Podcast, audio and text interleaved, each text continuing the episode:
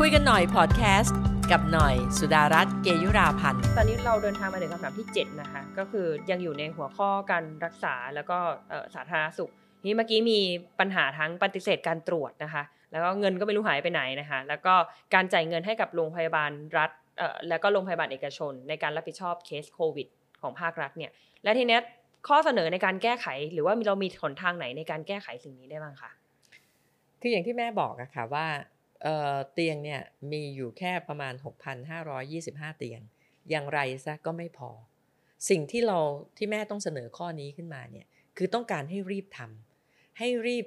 ปรับปรุงเชิงเชิงรับก็คือการรับรักษาเนี่ยให้กลายเป็นเชิงรุกแทนซะนะคะ อย่างนี้ค่ะ การตรวจเนี่ยเราต้องไม่ปฏิเสธการตรวจเลย ให้ตรวจเข้ามา แล้วแยกระบบการบริหาร รัฐเนี่ยจะต้องไม่ใช่ไป ทำเตียงสนาม เพราะเตียงสนามเนี่ยส่วนใหญ่เนี่ยไม่ได้อยู่ในสภาพที่จะพักอาศัยรักษาได้เลย นอกจากจะพักรักษาไม่ได้แล้วเนี่ยมันยังจะอาจจะเป็นแหล่งลังโรคใหม่ก็ได้ไปติดต่อกันเพิ่มอยู่ในนั้นก็ได้ เพราะว่ามันไม่มีการกั้นเลยนะคะ ดังนั้นสิ่งที่แม่เสนอคือให้รัฐเนี่ยเช่าโรงแรม ซึ่งมีว่างอยู่ทุก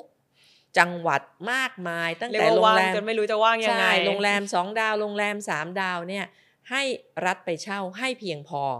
แล้วให้โรงพยาบาลเขาบริหารเลยโรงพยาบาลนี้ เตียงเขาไม่พอไปเช่า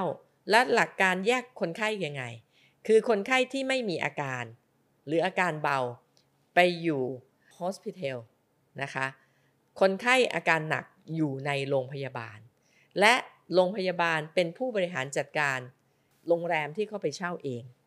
นะคะ อันนี้คือสิ่งที่ต้องเร่งทำต้องเร่งทำอย่างเร่งด่วน อย่าไปเปิดโรงพยาบาลสนามเลย ไม่มีใครอยากไปอยู่หรอกค่ะ เพราะเขากลัวไปติดโรคเพิ่มนะคะ เร่งทำในเรื่องนี้แล้วก็แยกคนไข้ให้ชัดเจนแบบนี้ มันถึงจะแก้ไขปัญหาได้นะคะ นอกจากนั้นนะคะอีกปัญหาหนึ่งก็คือว่า พอไม่มีระบบการบริหารจัดการที่ดีเนี่ย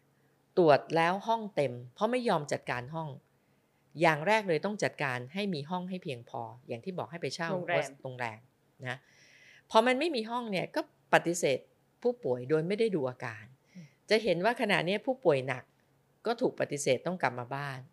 ผู้ป่วยไม่หนักถูกปฏิเสธกลับมาติดกันทั้งบ้านอืมแล้วก็ยังไม่มีระบบนำเข้ารักษาฉะนั้นหัวใจคือวันนี้เร่งเพิ่มห้องเพิ่มเตียงนะคะ อันนี้คือปัจจัยที่สำคัญที่สุด และต้องเร่งทำเพื่อ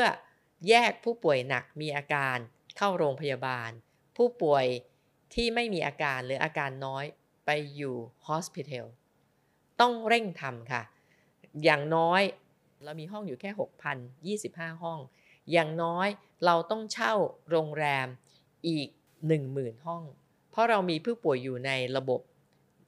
16,000 กว่ารายขณะนี้ แล้วเราจะได้จัดการแยกใช่ไหมพอเรามี 10,000 ห้อง บวกกับโรงพยาบาลอีก 6,000 กว่าห้อง เราจัดการแยกเลยป่วยหนักอยู่โรงพยาบาล ไม่มีอาการไปอยู่โฮสพิทอล